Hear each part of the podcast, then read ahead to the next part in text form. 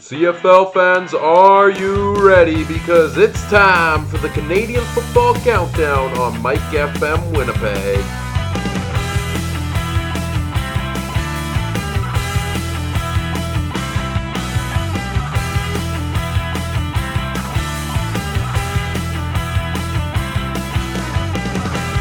The Canadian Football Countdown starts now. Hello, hello, and welcome to the Canadian Football Countdown. As always, I'm Ryan Coop alongside Michael Garrell, and we are back yet again talking more CFL football. If you haven't already done so, check out our trade breakdown of the Manziel blockbuster between Hamilton and Montreal. That's out on the podcast feeds. Check those out if you haven't done so. But now we're looking ahead to week seven together with Michael Garrell. Mike, how are you doing for Good, the third time ho- today? I'm hoping if you're listening to us for the third time today or the third time this week, you must not be sick and tired of us. Yeah, yeah. Yeah, I figured after one, most people would be sick and tired of us. But hey, if you're here for number three, props to you. And if you've listened to all 55 shows Uh, this would be 54. or 54, Yeah. drop us a line. Yeah, let us know. That's impressive if you have. They're all up on our website, mikefmwinnipeg.com slash the Canadian Football Countdown. Uh, that last part all hyphenated. You can you can listen to every single episode we've done as the Canadian Football Countdown. We are a proud member of the Canadian Football Podcast Network. Make sure to check out all of the other great CF Pod Network shows at, at CF Pod Network on Twitter and cfpodnetwork.ca. You can find them all there as well.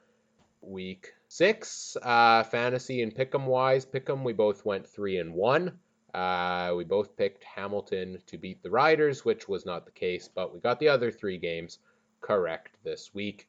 Although the Ottawa win over BC was a very close one there. Fantasy wise, it didn't go so well, Mike. Yeah. Uh, 84 points this week, uh, my second worst week yet. I did not pick a defense. As much as the, the debate was that, uh, you know, I kept saying you have to put Calgary's defense, you have to put Calgary's defense in there. I decided to not go with the defense this week, and uh, I loaded up at the running back position. Uh, William Powell, Andrew Harris, both of those guys, great days. They got the bulk of my fif- my 85 points this week. Uh, Don Jackson, so I went with three running backs this week. Don Jackson did not pan out as well as I expected. Uh, S.J. Green was shut down by the Bombers, so was James Franklin. And uh, I forgot who else I had. Nic Demski pitched in a decent 10 points. So decent week, not great. We'll see if we can bounce back in week seven. So let's get into our first game here of week seven, uh, which is the Thursday night game between the Edmonton Eskimos and the Montreal Alouettes. Yeah, Montreal and Edmonton. Edmonton stuck with another Thursday game. Yep, Uh, seem to have had a lot of those of late. it'll probably rain again. I'm no meteorologist, but if the Eskimos play, there's rain. And Eskimos coming off a bye against the new look uh, Alouette team, which we've discussed plenty of. Yeah, of course, Johnny Manziel, uh, Landon Rice, Tony Washington coming over uh, in a trade that sent Chris Williams and uh, Jamaal Westerman and two first round picks to Hamilton, and then Adarius Bowman coming over as well from the uh, from the Bombers in another trade this week for an eighth round pick or a conditional eighth round pick. We don't think Manziel will play in this game. At least I don't. You seem to think he might get a start here, but Not a start, but maybe relief. maybe. Um, so we'll see how much action he gets this week. But you have to imagine they're going to start plugging in these guys, Tony Washington and Landon Rice, into the lineup right away, right? Yeah, and, uh, once they get the blocking schemes down and that kind of stuff, and protection and uh, blindside detection and all that stuff, uh, seems to be pretty standard, I would think. Uh, the records for these two, two teams coming into this game: Edmonton's at three and two, Montreal's at one and four. Edmonton had that home and home with Toronto. Another interesting question that I have. Mike Sherman and Johnny Manziel knew each other from the days at Texas A&M. How close is Sherman's offense from Texas A&M to that of what he uses in Montreal today? and we'll find that out, right? And I don't think it will be this week. Uh, Matt Shiltz has been getting the starting reps in practice today. Um, Can anyone please discuss the short leash and unfortunate circumstances that Vernon Adams always seems to find himself? yes, I forgot to mention that when on our trade breakdown podcast. I'm glad you brought that up. Vernon Adams can't catch a break, man. Like he goes from Hamilton to be from being the third string in Hamilton and being cast off because Johnny Manziel comes in to goes back to Montreal where maybe he's going to get some starting time. And guess who's now ahead of him on the depth chart again? Johnny Manziel. I mean, Vernon Adams. I don't know if he's ever going to have a starting job in the CFL. I'm doubtful at this point. No one wants to give him the proper chance to do so. And he was acquired originally for a first round pick. Yep. And he's been bounced around the whole league, basically. Is he a national? No, I know he spent time at Oregon. no, he he's not Canadian. Because I'm just trying to think back to how he became into the CFL. Uh, memory escapes me. Um, keys of the game in this game: Montreal, Edmonton. Montreal had a very respectable game given their opponent uh, this past week against Calgary. What's the key of the game for them to beat the Eskimos? They have to go with Reilly punch for punch. They have to try to make Mike Reilly win the game by himself. And then try to find a way to contain Mike Reilly, if that makes any sense. And uh, along with that, contain Duke Williams. Nine uh, nine catches, 123 yards in his last game against Toronto. I mean, Duke Williams has been the number one receiver in the CFL this year. No one's been able to shut him down. Uh, game plan for the Eskimos, I think, is just to keep doing what you're doing lately on defense, and I would say discipline is my game plan for Edmonton every week. I think last game against Toronto, Chris Edwards took another 15 yard penalty, and Edmonton continues to take these penalties that they really shouldn't be. Um, and maybe, you know, that's a byproduct of who they have as a head coach. I don't know if this reflects on Jason Maas, but play disciplined football, continue to improve defensively. If you're Edmonton, you're probably going to win this game. Do Edmonton and the Bombers carry any striking similarities to you? In what sense? Both somewhat heavily, at least of lately, rely on the offense. Yeah, I would say so. Which is kind of weird because one is an offensive minded head coach, the other is a kind of a defensive specialist, not really known for his offense. So Right. Um, mo- before we move on here, picks for this one: Montreal, Edmonton. Who you got? it'll be closer than most people think, but I think at the end of the day, Edmonton finds a way to get this done. I agree with you. Uh, once again, Mike, I agree with you, but I'm taking Edmonton here. I think Montreal uh, will be competitive in this one, but uh, Edmonton's Are coming we off a a less than 10 point win? Yes, yeah, I think it'll be a close win, but Edmonton will pull it out. And then that gets us into our second game of the week. The home and home continues between Toronto and Winnipeg. Uh, the Bombers hosting the Argonauts Friday night in the rematch from what we saw at BMO Field, which was a dominant Bombers victory. Um, you were talking about how you expect this to be a case of the same as what you saw Saturday. Why? Well, I, I just honestly that I don't see how it can be any different. I mean, the Argo offense can't seem to get beyond the 20 point mark for.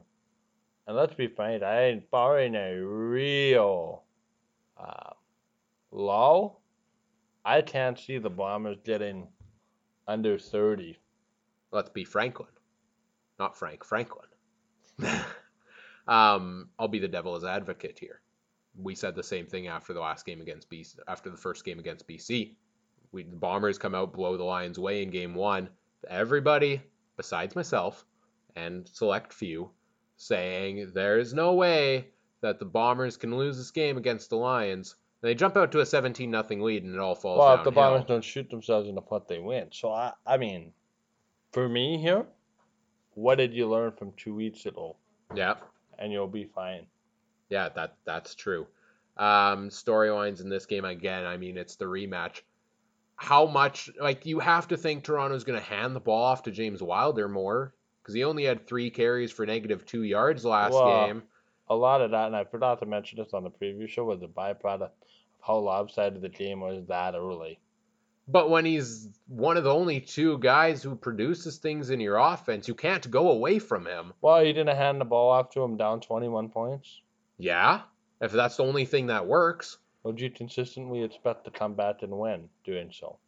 Not consistently, but it gives you your best chance to. If nothing's happening through the air, you gotta give it to the guy on the ground, whether you're down or not. Question. Do you start McLeod Bethel Thompson if you're Toronto? No. I think James Franklin has performed decently well. He had a down day against the Bombers this past week, but I don't see any reason to hand over the keys yet.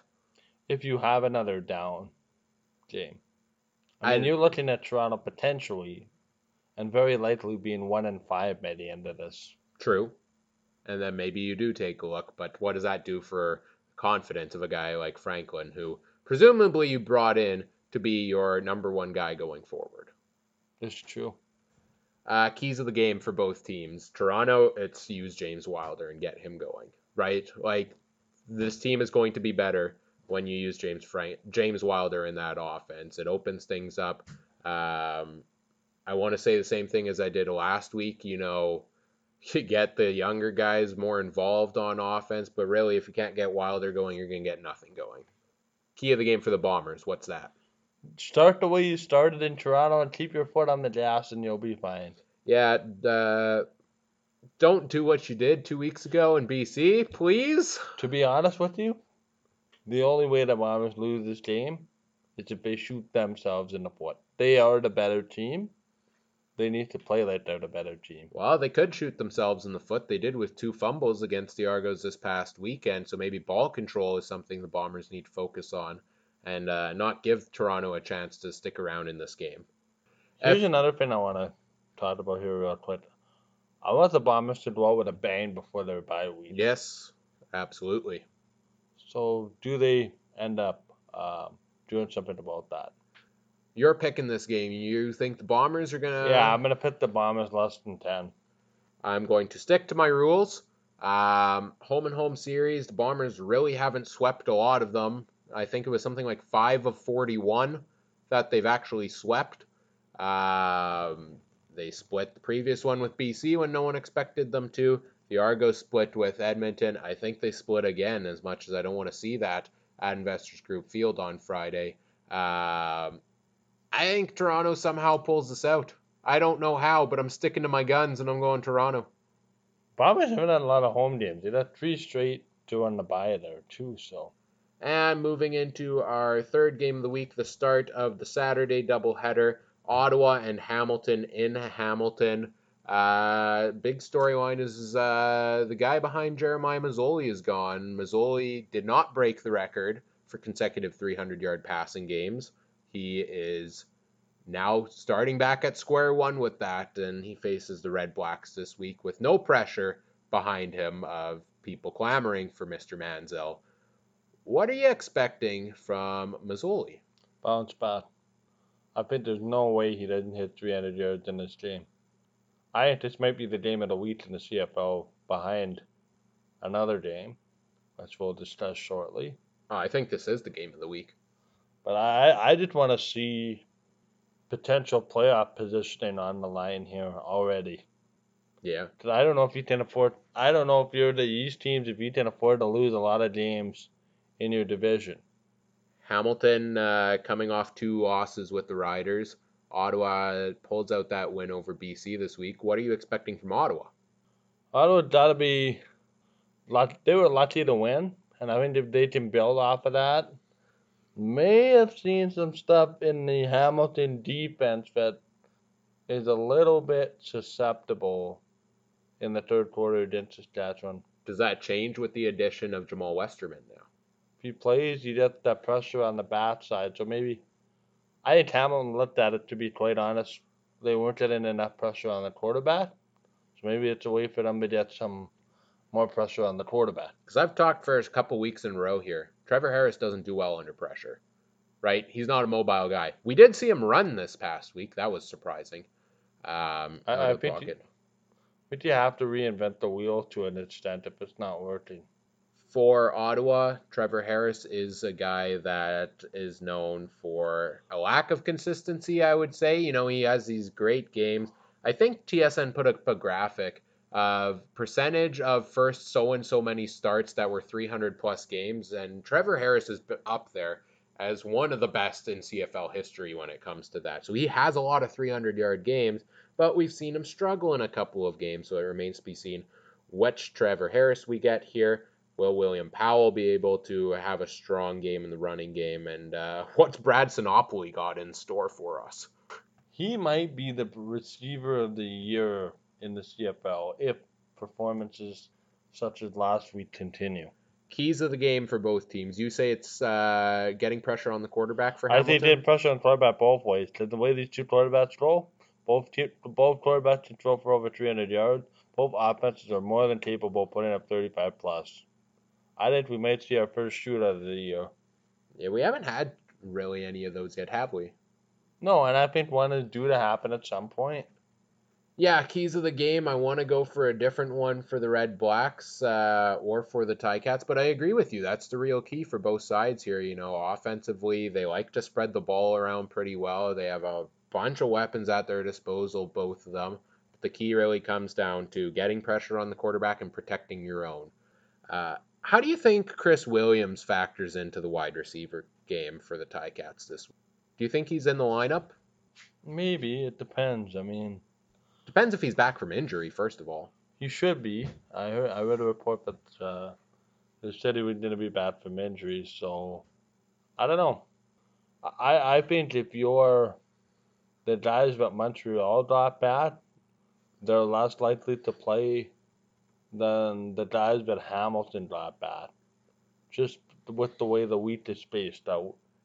Um, yeah, I agree with you there. So, uh, who are you picking in this game, Mike Hamilton or Ottawa? Gotta think Masoli's got a bounce back in him. Gotta think that Harris is gonna want to go for two in a row. One heck of a game. The winning team will get to 40 points. I'm picking Ottawa. All right, we're continuing two straight games of disagreement here, Mike. The game is in Hamilton. This game to me is going to be a close matchup. It's basically a coin flip, so I'm going to go with the home team here. Take the Ticats at the donut box. And then our final game of the week, which may be the lowest scoring game in CFL history, uh, the Calgary Stampeders and the Saskatchewan Roughriders. Two best defenses in the CFL, I think it's safe to say. Uh, certainly Calgary's is, and Saskatchewan is making arguments of their own here. Um, this matchup, we had a was it last? I think it was either last year or the year before. We had a nine-six game between Calgary and Last year. Saskatchewan. Last year. Are we expecting another one like that? Depends, right? I mean, Bo Levi Mitchell hasn't exactly been lighting it up, nor has he had to. Chris Jones' defenses are forced to be reckoned with. So why not? If this comes down to a battle of the defenses, I don't know if Saskatchewan can win that though. I think they can. Do you think with their offensive struggles that Brandon Bridge or David Watford, who knows if Chris Jones still swaps them around, do you think they can get something going against Calgary defense that's now averaging 8.8 points against a game? I think it's a very interesting thing that you can have a quarterback looking on the sideline. What is the defense doing to me? And try to make adjustments from there. I did a hunch but we'd have no more undefeated teams left after this week. Oh man. I I think it's going to be an interesting game and you know what? Credit to Saskatchewan because the last 2 weeks we didn't or the last two games we didn't think they were going to beat Hamilton. Certainly not the first one, and the second one we had to think they were going to bounce back. The Riders found a way to beat Hamilton twice, and coming into that, we were thinking of Hamilton as one of the top three teams in the CFL this year. Saskatchewan has the ability to surprise some teams.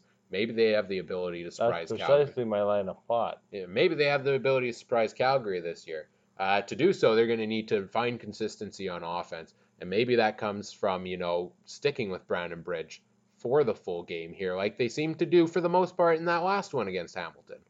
Yeah. Keys of the game for both teams, what are they? Get some offense early if you're Saskatchewan. And then play that type of defense that angers a lot of teams if you're Chris Jones. Yeah, and from the Calgary side of things, I think it would just be um, force them to get into that quarterback carousel early, right? Like if you can get pressure and you can maybe get a pick on uh, Brandon Bridge early, like Chris Jones has hot feet, right? Like Chris Right. Jones is not gonna sit there and be like, quick trader. yeah, exactly. He'll he'll put David Watford in if he has to, and if you can get them, like you can't have consistency if you switch quarterbacks on every drive. Neither of them is going to develop some consistency. It's Calgary get under their skin and uh, Here's another thing. I don't think Bo Levi Mitchell has played a defense like what he's gonna see. no, not this year. So that to me is another interesting development. And uh, the running backs for both these teams, you know, Don Jackson, Marcus Thigpen, or Jerome Messam. Jerome Messam playing against Calgary, that's a storyline there. Yeah, This this this to me is the game of the week by a hair over the other game. I don't know. I have the feeling to think it's a dud. And maybe that's just because I saw those two arguably dud games between Calgary and Ottawa that we all thought were going to be exciting games. Um, and then this could be a low scoring one. Like, let's be real here, Mike. Calgary's 5 and 0, but I don't know if Cal. I can't. I certainly can't say Calgary's had five exciting football games. No, and it's the first game against the West too. Right. So I don't know if this is necessarily game of the week material. Again, I, I think we're in for an 11-9 game or something of that magnitude. So on that note, who are you picking to win? Saskatchewan. You're picking Saskatchewan when a close I, I just don't think Calgary has been challenged to the point that they are going to get challenged this week. It's funny because before these two games against Hamilton, we're talking about Saskatchewan as a dismal member of that West Division after that loss to Watch Montreal. Cal- Calgary win this week. Just to never seem to get the pit right involving the Rough Riders. Uh, yeah, I'm taking Calgary. You know, I, I agree with you. There's the potential for an upset this week. Okay, I I I could see it because Saskatchewan surprised us the last couple weeks. But you know my rule: you split a home and home, and you always pick Calgary. This game's in Saskatchewan. It might give the Riders a boost there, but I'm taking Calgary to win this game. Now it's time to get into our weekly interview here on our Week 7 preview show with the Winnipeg Blue Bombers playing a back-to-back game with the Toronto Argonauts this week. We figured it didn't make a whole lot of sense to do another full game breakdown of that matchup. So instead, uh, I had the pleasure of speaking with Ben Kramer, the CFL fantasy expert uh, for CFL.ca and DailyRoto.com. Uh, he puts out proje- projections each week uh, to help CFL fantasy players. So I figured we'd talk to him this week, uh, given that we're almost, uh, you know, a third of the way through the season, to get his take on different strategies to use in CFL fantasy, uh, guys to take a chance on, guys you should have in your lineup each week, and all of that fun stuff. So without further ado, let's get into my interview here with Ben Kramer. And now I'm pleased to be joined by our guest for our Week 7 CFL preview. He's the CFL fantasy expert, a CFL writer for dailyroto.com and CFL.ca. It's Ben Kramer. Welcome to the show, Ben. Hey Ryan, thanks for having me on. Yeah, no problem. It's a pleasure to have you here. Uh, CFL fantasy has become such a large part of the whole experience of taking in the CFL all season long, and you know we're just getting to the point now where uh, we're a third of the way into the season after this week, and while the first couple of weeks some would question are a crapshoot in CFL fantasy, especially the first one because you don't know how guys are going to perform with their new teams. We start to now have a sense of kind of the trends with some of these guys. Would you agree with that? Yeah, I think you do to some extent, and also because of some of the funny things that the CFL has done with the schedule this year, there's some teams that's really tough to tell still exactly whether they're good or not because they've played the same three teams twice Right. through the first six weeks. So, like I even look at teams like Winnipeg. I think they're good, but really they beat Montreal and BC and Toronto so far. Who's that, right? They've probably beat the three worst teams in the league to this point. So it has yet to be seen how some of these teams will be playing out, and I guess the next third of the season will start to throw a little bit more separation as they start to play a few more teams beyond just a couple they've seen so far. Yeah, and especially I think Calgary is a team you throw into there because they haven't played a West Division team thus far. All the talk has been about the strength of their defense. What happens as they face some of these Western teams, or what happens as they face a defense like Saskatchewan this week? Um, one of the new things that was added to the CFL on TSN Fantasy this year was the points per reception, now getting a point for each catch. What have you seen so far in terms of how has that kind of modified and maybe strengthened, you know, the fantasy value of some guys versus that of others? Yeah, it's interesting to see it make its way north of the border now. PPR scoring has been pretty standard for most leagues in NFL fantasy football for the better part of a decade now, probably and it's been the standard for DraftKings CFL contests for a couple of seasons already with the CFL fantasy contests they'd been having before. So, in many ways, it felt like it was finally getting caught up to the rest of the fantasy world and getting PPR scoring in there. It just gives a little bit more value to some of the players who otherwise aren't big play receivers. The running backs who catch the five yard passes still get a fair bit of credit for that, or the possession receivers that run a few more dig routes and things underneath as opposed to just trying to take the top off with 70 yard receptions every week. It just it levels out the playing field a little bit more for more types of players to have value in the game. Yeah, and I think one guy especially that we've seen that with is Brad Sinopoli. I mean, 11 catches in what two of his last three games. Yeah, it's uh, pretty ridiculous. so that that definitely has an impact there. Uh, one of the things I think with that shift, a bit of a debate with the flex position, because in CFL and TSN Fantasy, you get two running backs, you get two wide receivers, and you have a flex position that you can pick either one or the other. Um, generally, running back or wide receiver, given the way fantasy breaks down. You know, it all depends on the pricing on any given week. Mostly it's going to be a matter of finding that one that's going to be getting a couple of receptions, whether it's a running back out of the backfield on the cheap or whether it's a receiver who's got to start at the starting position somewhere that they haven't had before. You look at a guy like Rodney Smith, say last week, he didn't do a lot, but five catches for 40 yards is still nine points for a minimum salary. And when you can go find guys like that to fit in a flex position, it really lets you pay up at some of the other spots. Yeah, certainly. Um, and then and then the question so far this season, uh, a debate we've been having here on the podcast certainly is the defense position. You know, the defense, if it's on their game, they can ha- put up a 20 point week, something like that. But on average, you don't know what you're going to get because, well, it depends how many points your defense gives up. I've seen some strategies of not using a defense in fantasy to load up at other positions. Some people suggest you should always fill in every spot on the roster. What's your recommendation based on what you've seen? I think anytime you're on purpose taking a zero, you're probably steering in the wrong direction. I think there's always enough value plays to be had, especially at wide receiver, where you're better off taking a $2,500 receiver than taking nobody at your defense special team spot. Anytime that you're completely punting and taking a zero at any spot on purpose, you're probably hurting yourself long term more than you are helping yourself. That's uh, that's a very fair assessment. Uh, my fantasy team felt that this week, uh, as I figured I'd give that a shot. You know, before we came and asked you the question.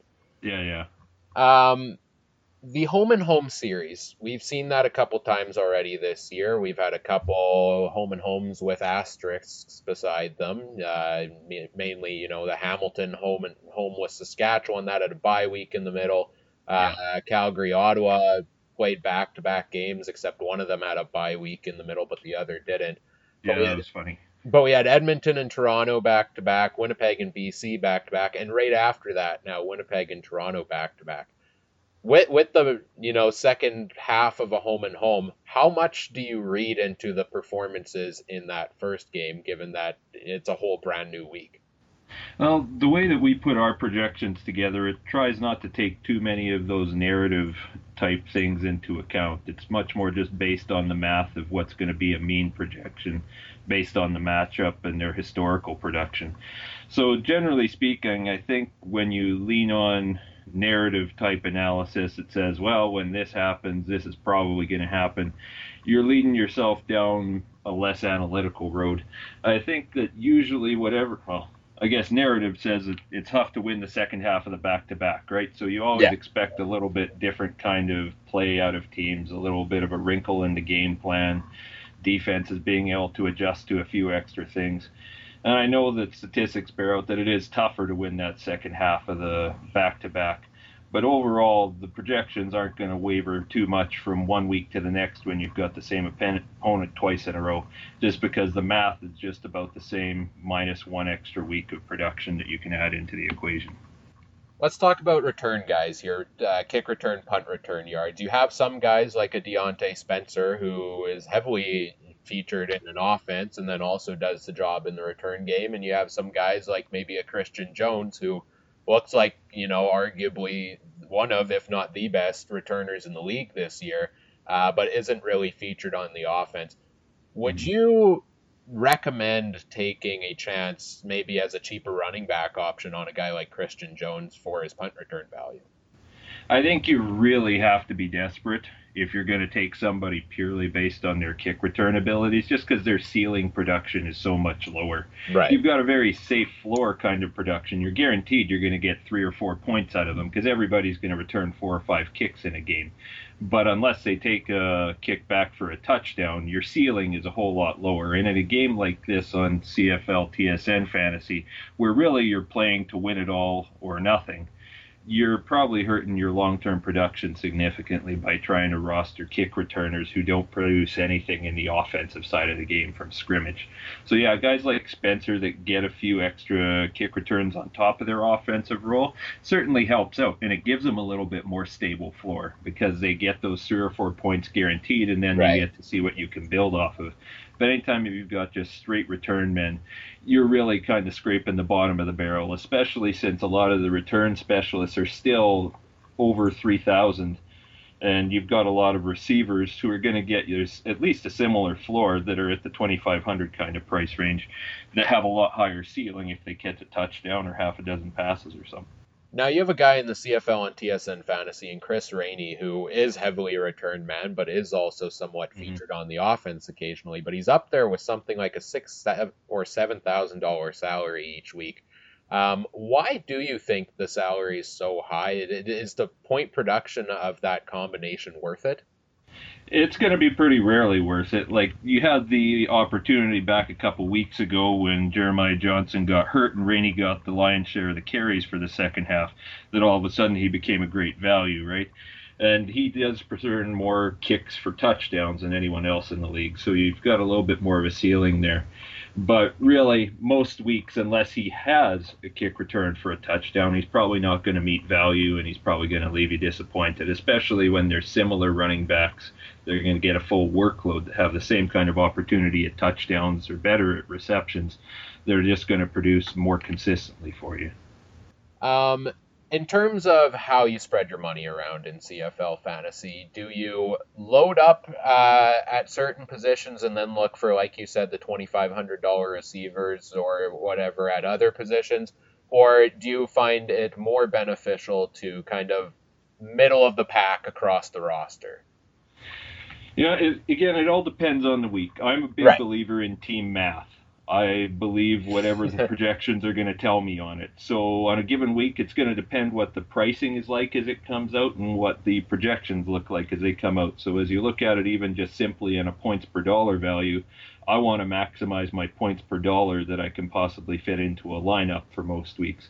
There's going to be the odd time where I look at and I say the guy's value as it plays out in points per dollar doesn't look good, but I think that he's got such a high ceiling on a given week that maybe I'll jam him in there and cheap out on a receiver or something like that in a flex spot. But overall, I try not to go into anything with any one set of strategies or Right. plans and rather let the numbers on any given week dictate what the strategy should look like. how much does the matchup each given week play into things? You, you could have a guy, you know, maybe an Andrew Harris, a Duke Williams, who has been consistent every single week this season. Uh, but you could also have, like you said, a guy that maybe hasn't produced as much, but the matchup's just too good to be true. Yeah, it plays in quite a bit on an average week. Like we've over the last three years put together our projections model, and it's a series of about thirty different Excel sheets that all Oh, play geez. off of each other.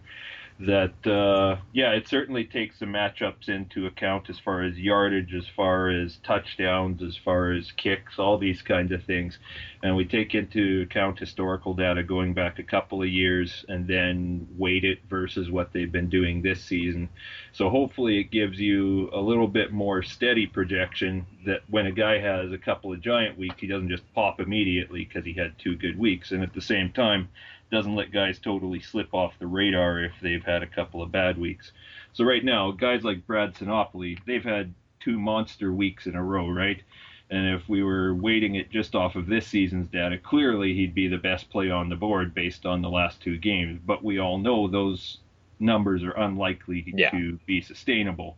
And so having something that weights, yes, the matchup and yes, historical production, all these kinds of things into it as well, keep them down a little bit lower. He's not the top ranked receiver on the board this week. He's still in the top five, but he's not the be all and end all just because he had two monster weeks that everybody with some kind of sense looks at and says it's pretty unlikely to carry on for the rest of the season and maybe it stops this week. Now, this weekend seemed to be a trade filled weekend in the CFL, certainly. Obviously, the big one, the Johnny Manziel trade. Um, Manziel to Montreal. I know Vernon Adams appears like he'll be starting this week against Edmonton. Uh, Manziel looks like he will potentially be getting some packages in this game. Uh, the quarterback situation for Montreal. Vernon Adams against Edmonton this week. Do you like that matchup? Uh, we'll have to see. I've seen that Shiltz is getting still some work around there too. So as of what I was seeing this afternoon, coach was still unwilling and unable to name a starter. But depth charts come out tomorrow, so I guess we'll have a little bit clearer plan of what right. they actually plan on doing. My guess guess would probably be that Manziel gets a package of plays for the red zone where he can run some kind of wildcat stuff and pass or run, and basically put his physical skills on display and make things happen with his feet because he's not going to have a whole lot of familiarity with his teammates or the playbook or anything like that yet. So I think if he gets in four or five passes and four or five runs, that would probably be a pretty heavy week load for just three or four days of practice with his new team. Yeah, he won't be starting this week, Johnny Manziel, but uh, people suggesting, you know, rumors, people discussing, I should say, that oh Hamilton comes to town in two weeks. You know Manziel's going to get the starting job there eventually. You would have to think in Montreal. Mm-hmm. Uh, when that comes, do you at a lower salary? I imagine he'll be in CFL fantasy. Given all of the hype surrounding him, would you take a chance on Manziel? Yeah, again, it'll all depend on salary. This week he's priced out at seven thousand. I expect he'll probably hang out right around there yeah. until his first start. I don't see that going up too much, given that they probably won't have a whole lot of production to push the number higher. Highest priced so, player in the game. Yeah. It'll be interesting to see how it all plays out. I know even just on DraftKings and their pricing this week, I think he's the third highest priced quarterback, and there's a lot of people who are excited just to see people swoop in and play that guy without even thinking. Because you have a lot of people who are just kind of coming in excited with the hype and not right. really looking at depth charts or much news in the process. Plus, if he's, high, Plus, if he's high priced, he must be good, right? Yeah, absolutely. Game log watchers are everywhere, man. That's one of the most interesting things about CFL fantasy football over NFL. Is NFL fantasy football has become really analytics driven over the last half dozen years or so. There's a lot of really smart people in the game who are doing a lot of research behind the scenes. You have Pro Football Focus that put together a whole lot of helpful statistics and analysis. Whereas in the CFL, we're still mostly looking at game logs to see who did what, and there's a lot of people who don't even do the work to see who's starting this week. Yeah. Wind up with players in 10 or 15 percent of starting lineups every week in CFL fantasy that aren't even on starting rosters. So if people put in even a little bit of work ahead of time to see who's starting and who's playing and what kind of roles are changing, there's a significant edge to be had there right away. Uh, another guy that went back the other way in this trade is Chris Williams going back to Hamilton. Uh, looked like he was having a solid bounce back year to start the year this year, especially given Montreal's offense. Uh, he joins a crowded group of wide receivers there, though, in Hamilton. Uh, definitely has a better quarterback throwing him the ball here. Uh, what does this trade do for Chris Williams' production and value? Yeah, we'll have to see. I know it certainly gives me a headache trying to figure out how on earth you divvy up targets to receivers like that, we've got all five of them, maybe the best starting receiver on any other CFL team around this season. So yeah, when we see that, it looks like Banks might drop into the slot from the wideout position and Chris Williams take his wideout spot. But pretty much all those receivers in Hamilton get somewhere between six and a half and eight and a half targets a game.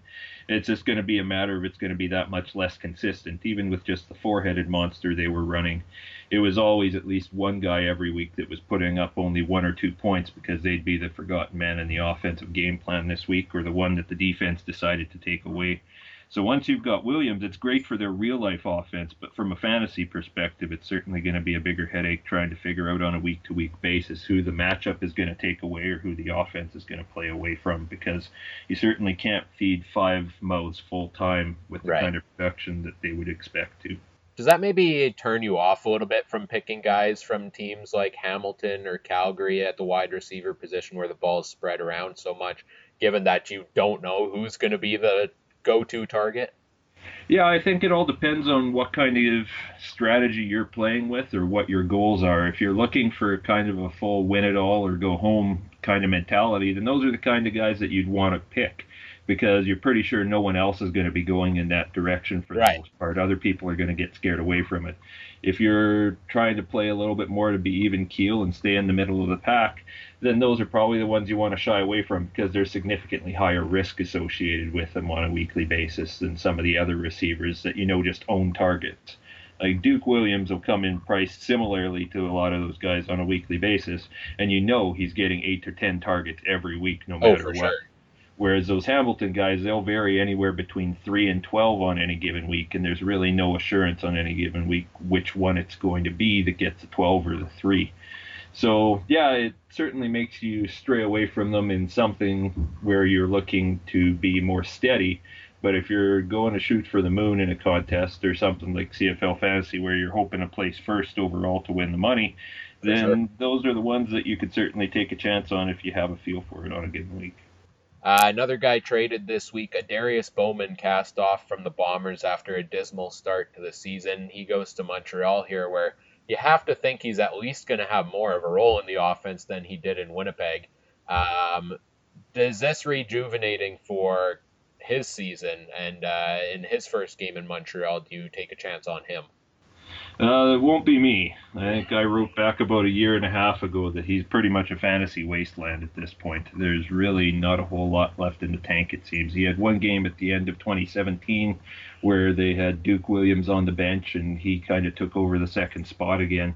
But really, there's not a whole lot to make you think that he's going to have a resurgence in Montreal. The reality is he's probably still the fifth best receiver on that team in Montreal, and he certainly has older legs and he's always had a trouble with drops too. So if he's not going to be able to beat anybody just with his physical skills, it's going to be tough for him to make separation through his route running and then hold on to the ball consistently. So hey, I wish him the best. I hope things go well for him. I hope Montreal turns around and they can start to make some of those fans happy. But I certainly wouldn't be investing anything in Bowman in the near future.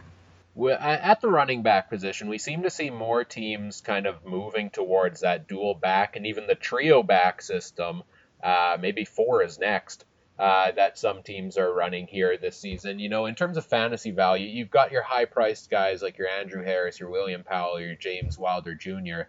Uh, more of the cheaper options seem to come from those crowded backfields. You know, Hamilton has used four running backs this season, and Thomas Erlington, Whitlock, Timmis, and John White, who got, I think, all of the carries this past week. Yeah, that was a nice change of pace. Uh, and then Saskatchewan with Tre Mason, Jerome Messam, and Marcus Thigpen. Uh, with, with the cheaper guys being in those crowded backfields, do you almost find yourself needing to load up with the higher priced running backs, or do you take a chance that one of these guys is going to get the bulk of the load, uh, one of these cheaper guys? Yeah, I think unless something becomes really clear where there's injuries that free up more carries or more targets, I would very rarely go and wade into a three headed backfield with any kind of confidence at all. Like you mentioned with White, he seemed to take over the full workload there this past week. Timmis still got some snaps, and Whitlock still got some snaps, and Erlington had a couple snaps before he went out. but White got every carry out of the backfield, and he certainly was the most targeted one out of the backfield there as well. So I have a little bit more security that this is probably his job going forward because they probably didn't sign him out of wherever it was he was hanging out to just come in and take up a roster spot if they didn't plan on using him. So previous going into last week, I wouldn't have touched him, but coming into this week, I have a fair bit of confidence that he's a good value play and somebody worth touching. With backfields like Saskatchewan, where you're looking at those three each getting four carries a game, maybe it's hard to imagine that those are going to be optimal plays. They might get like Thigpen's been doing 30-yard touchdowns every week, but again, or one statistically speaking, right? statistically speaking, those are anomalies. Those aren't something that you want to load up on and say, "I've got confidence that this is going to be a great play every week." People can luck into it, but uh, that's not going to be my strategy for the most part. And if you're looking to build consistently high scoring lineups, it's probably not the direction you want to go, anyways. There's always going to be cheaper receivers that have similar floors and probably higher ceilings that you can get for a cheaper price than some of those cheaper running backs are going to be. Now it brings us into a question from Twitter, which you kind of just answered there. At TW wanted to know Is John White worth taking a chance on this week over running backs like Powell and Wilder at a $3,112 salary? Yeah, I don't know if you'd want to take him over those guys, but I think certainly he's a guy that you'd look at as a lock for a flex position. Uh, looking at the values on this week, if he gets even 70% of the touches, and he had 100% of them last week, he's still going to be one of the better value plays that you can get on this slate of games.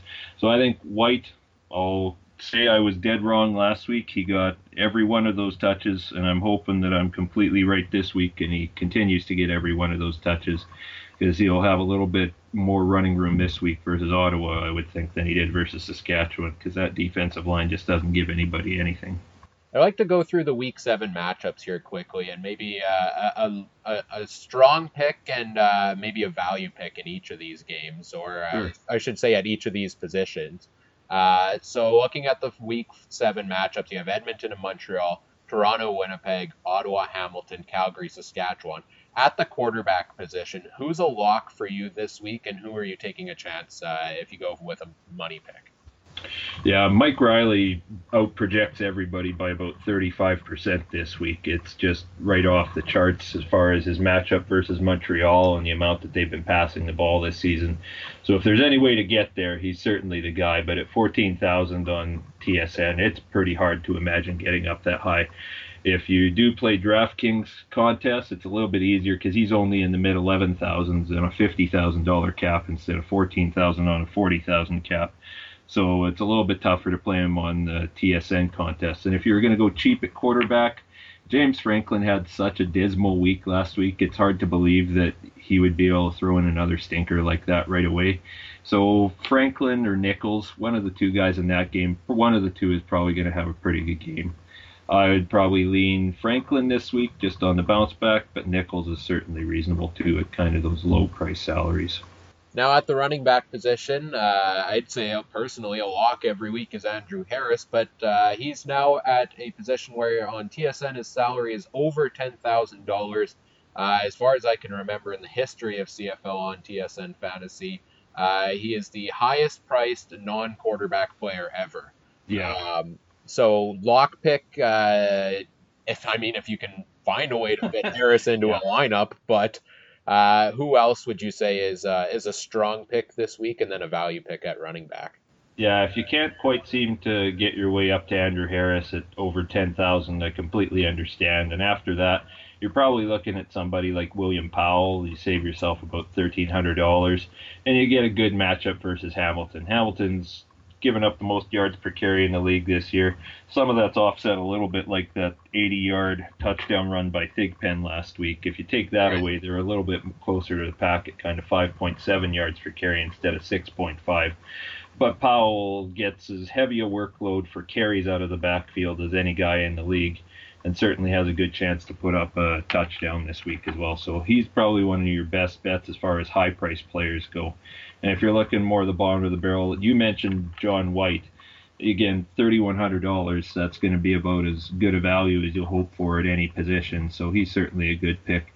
And if you're looking for something in the middle, CJ Gable looks to be playing this week, coming back from injury.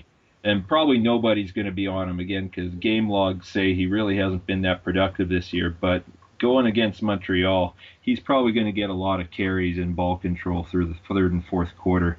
And I'd expect he'd have a chance to rack up over 100 yards this week and even a kind of a moderate expectation. Let's talk the wide receiver position here. Uh, you've got some high priced guys. Duke Williams is back this week. Derel Walker is back this week after having the bye week last week. Uh, who's your must play at the wide receiver position? Uh, I've played Duke Williams every week so far this season. It hasn't steered me wrong yet, and I don't expect it will go wrong this week against Montreal either.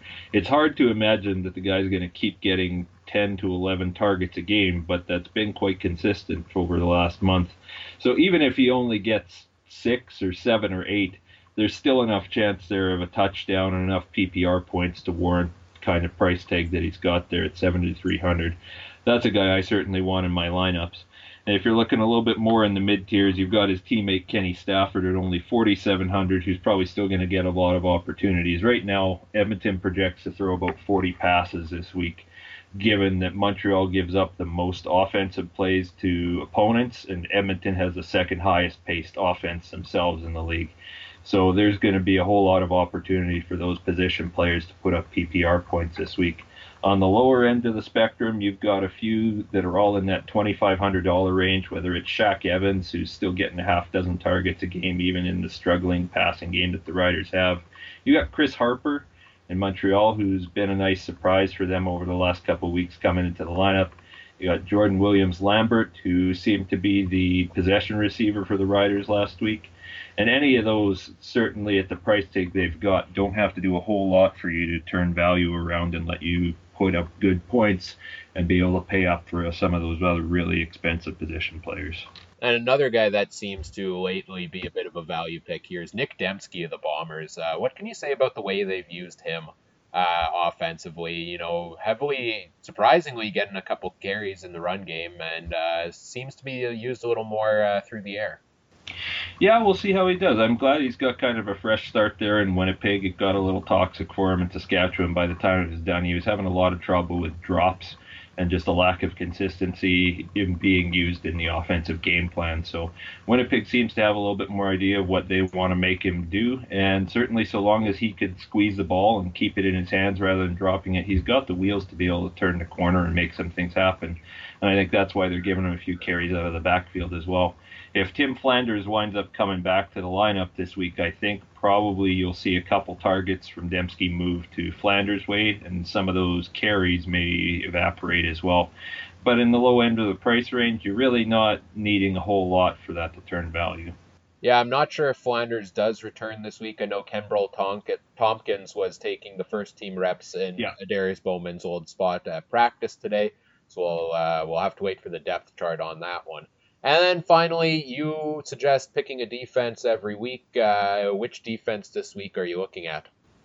You know, I think either of Saskatchewan or Calgary are both really high priced options that are ones that are interesting just because they do have the opportunity to create a lot of sacks and a lot of turnovers against each other. With Bo Levi Mitchell showing a real lack of mobility last week in their game, if he has to face the same kind of pressure Saskatchewan's been putting up, he'll get put on his back a number of times this week, I would expect. And looking for the Calgary defense, Saskatchewan still leads the league in interceptions thrown, whether it's Bridge or Watford. And I think if they can get a little pressure on there, you can see those guys throw some gopher balls out there that could be pretty ugly too and make it interesting for those defense special teams. If you're looking for something a little bit cheaper, the Edmonton Eskimos get Montreal.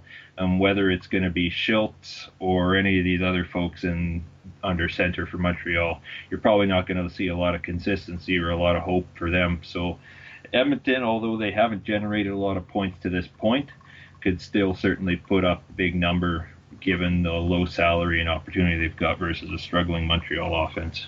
And finally, just to wrap things up here, uh, thank you for taking the time to answer all of these questions. I hope it helped people out uh, filling out their fantasy lineups. And where can they go to find your regular work uh, each week to help them out each week?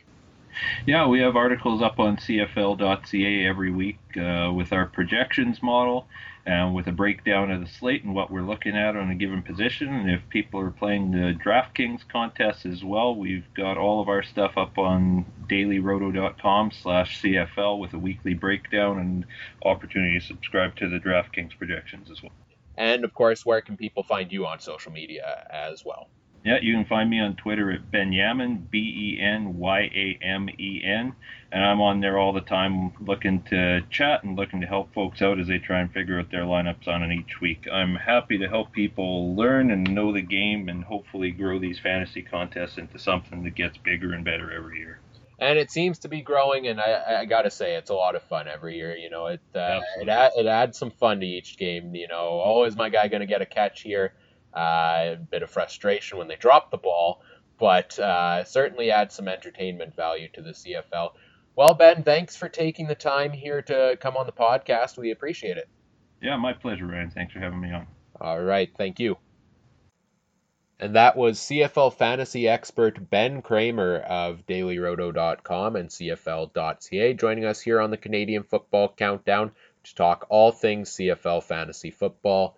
Uh, it was great having a chat with him and getting his take uh, on settling some debates at different positions and uh, whether or not, you know, who to put in your lineup each week and who's a guy you should take a chance on. So great talk there with Ben Kramer. Appreciate him taking the time to join us here on the podcast. So, just to recap our picks here for week seven in the CFL, Mike, uh, we're finally going separate from one another. Uh, we agreed on the first game of the week with Edmonton beating Montreal, but you had Toronto, or you had Winnipeg. I have Toronto. Uh, you had Ottawa. I have Hamilton, and you have Saskatchewan. I have Calgary. So we'll see how this week goes. Uh, wouldn't be surprised if we both end up at about a two and two record. Something like that game of the week for this week. Uh, you already kind of talked about Calgary. Saskatchewan, Calgary. I think Ottawa, Hamilton. I think that's going to be an exciting game. I think I Red know, what Blacks. I'm, I know what I'm doing Saturday. Watching both of these. Yes. All right. And uh, looking forward to the Bomber game here in Winnipeg as well. They've been on the road for two weeks, so it's exciting to have football back here in Winnipeg. Any final thoughts to close out this episode, Mike? Um, we're gonna see the pretenders pull away from the contenders, or vice versa. Right. So I think now we're gonna start to see who is the best from each division, with a lot of these head-to-heads coming. I think that's a great way of putting it. We'll leave it at that. Uh, if you haven't already done so, check out the previous episodes of the podcast, our trade breakdown of the Manziel blockbuster between Hamilton and Montreal, as well as the Darius Bowman to Montreal trade, SoundCloud, iTunes, Google Play, TuneIn, and Stitcher. If you would like to listen on another one, uh, just let us know. Send us a message on Twitter, uh, and we'll try to get it on that platform for you. Follow us on Twitter at CFC on MikeFM and visit our website at mikefmwinnipeg.com slash the Canadian Football Countdown, with that last part all being hyphenated there. Uh, for Michael Garrell, I'm Ryan Coop saying thank you for listening. We'll be back again next week with our Week 7 recap and Week 8 preview. Uh, hope you enjoy this week's games and hope we get some exciting ones and have a wonderful week. Thank you for listening. Bye. Bye.